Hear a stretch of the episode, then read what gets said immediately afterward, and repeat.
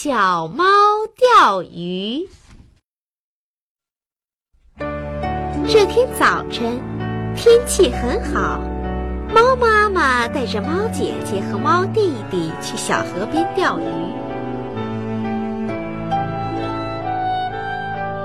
河水很清很清，猫妈妈帮两个孩子在鱼钩上装好鱼食。把鱼钩轻轻放到水里，叫他们俩静静地等着。猫弟弟拿着钓竿站了一会儿，看看没有鱼游过来，就换了个地方。等了一会儿，他又换了个地方。这时候，妈妈和姐姐都钓到了鱼。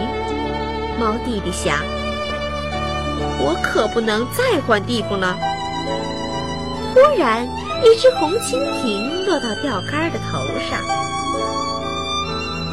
猫弟弟轻轻地把钓竿抽回来，想捉住红蜻蜓，可钓竿一动，把正要咬钩的小鱼给吓跑了。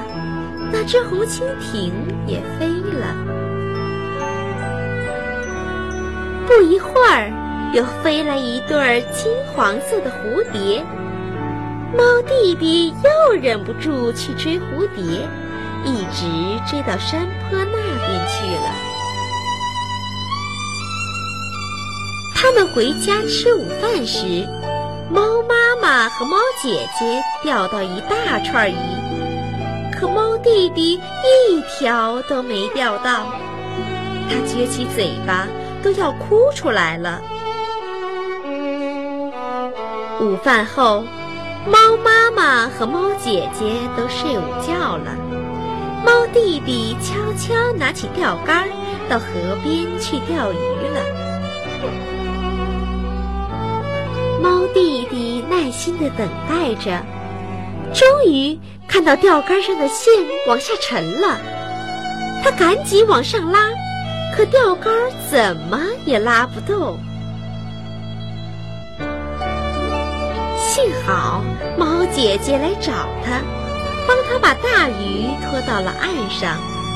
猫弟弟终于钓到一条大鱼，高兴极了。